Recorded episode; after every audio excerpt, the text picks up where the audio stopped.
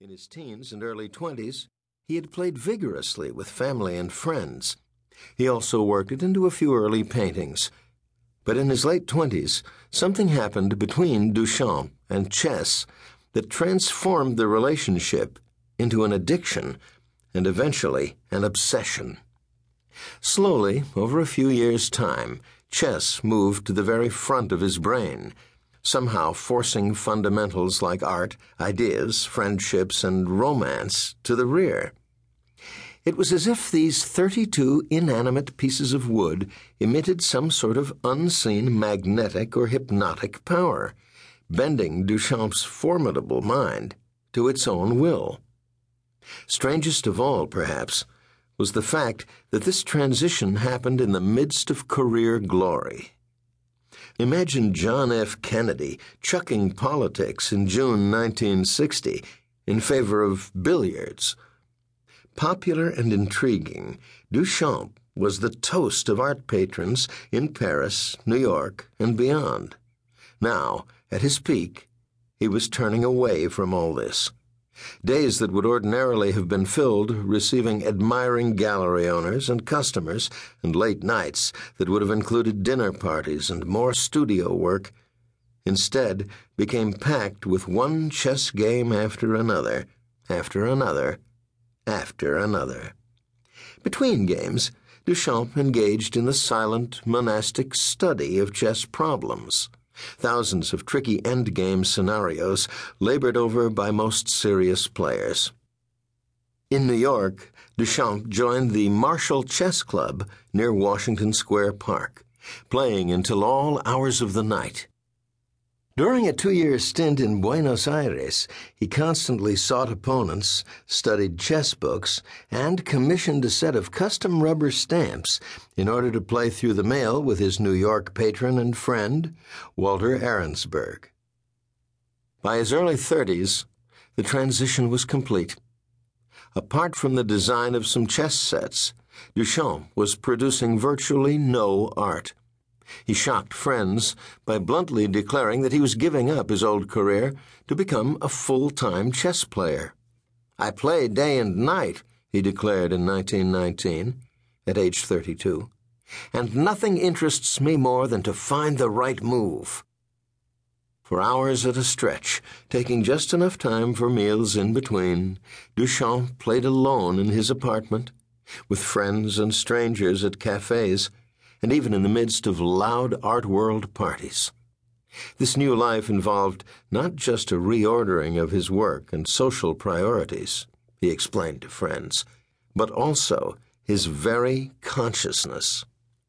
Everything around me takes the shape of the knight or the queen, he said, and the exterior world has no other interest for me other than its transformation to winning or losing positions. In 1923, he moved to Brussels to further his studies of the game, and then returned to Paris.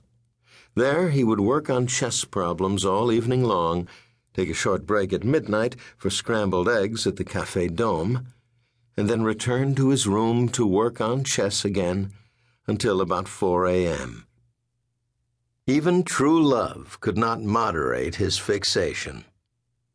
In 1927, Duchamp married Lydia Sarrazin Levasseur, a young heiress. On their honeymoon, he spent the entire week studying chess problems. Infuriated, his bride plotted her revenge. When Duchamp finally drifted off to sleep late one night, Lydia glued all of the pieces to the board. They were divorced three months later. Introduction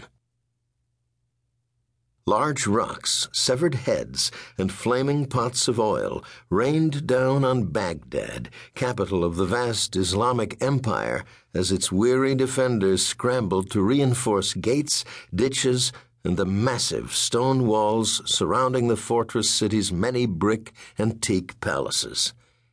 Giant wooden manjanik catapults bombarded distant structures while the smaller, more precise Arada catapult guns pelted individuals with grapefruit sized rocks. arrows flew thickly, and elite horsemen assaulted footmen with swords and spears. The horses trample the livers of courageous young men, lamented the poet Al Khuraymi, and their hooves split their skulls. Outside the circular city's main wall, 100 feet high, 145 feet thick, and six miles in circumference, soldiers pressed forward with battering rams, while other squads choked off supply lines of food and reinforcements. Amid sinking boats and burning rafts, bodies drifted down the Tigris River. The impenetrable city of peace was crumbling.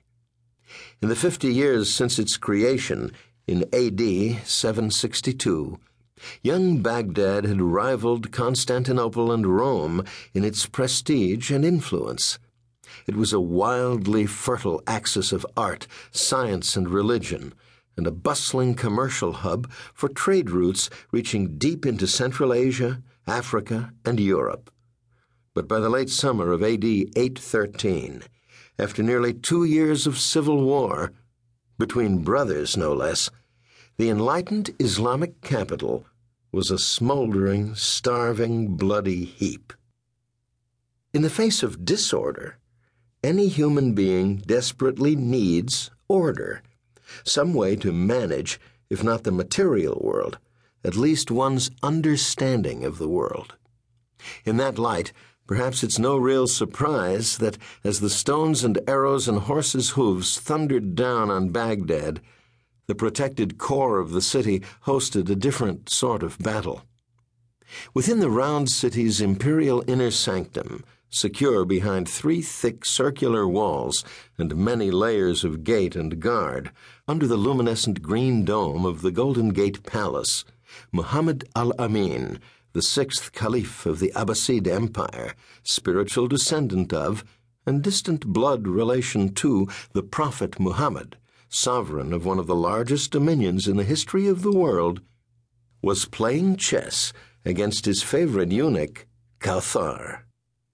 A trusted messenger burst into the royal apartment with urgently bad news. More inglorious defeats in and around the city were to be reported to the Caliph.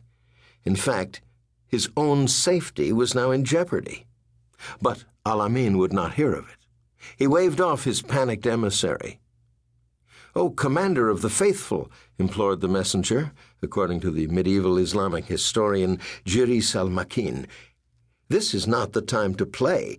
Pray arise and attend to matters of more serious moment. It was no use.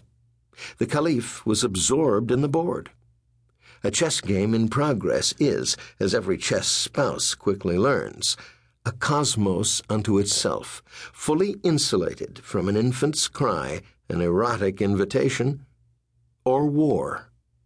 The board may have only 32 pieces and 64 squares, but within that confined space, the game has near infinite depth and possibility. An outsider, looking on casually, might find the intensity incomprehensible. But anyone who has played the game a few times understands how it can be engrossing in the extreme. Quite often, in the middle of an interesting game, it's almost as if reality has been flipped inside out. The chess game in motion seems to be the only matter of substance, while any hint of the outside world feels like an annoying irrelevance. The messier the external world, the more powerful this inverted dynamic can be. Perhaps that is why Caliph Al-Amin, who sensed that his hours were numbered, preferred to soak in the details of his chess battlefield rather than reports of the calamitous siege of his city. On the board, he could see the whole action. On the board, he could neatly make sense of significant past events and carefully plan his future. On the board, he still might win. Patience, my friend, the Caliph calmly replied to his messenger, standing only a few feet away, and yet a world apart. I see that in a few moves I shall give Kawthar checkmate. Not long after this, Al-Amin and his men.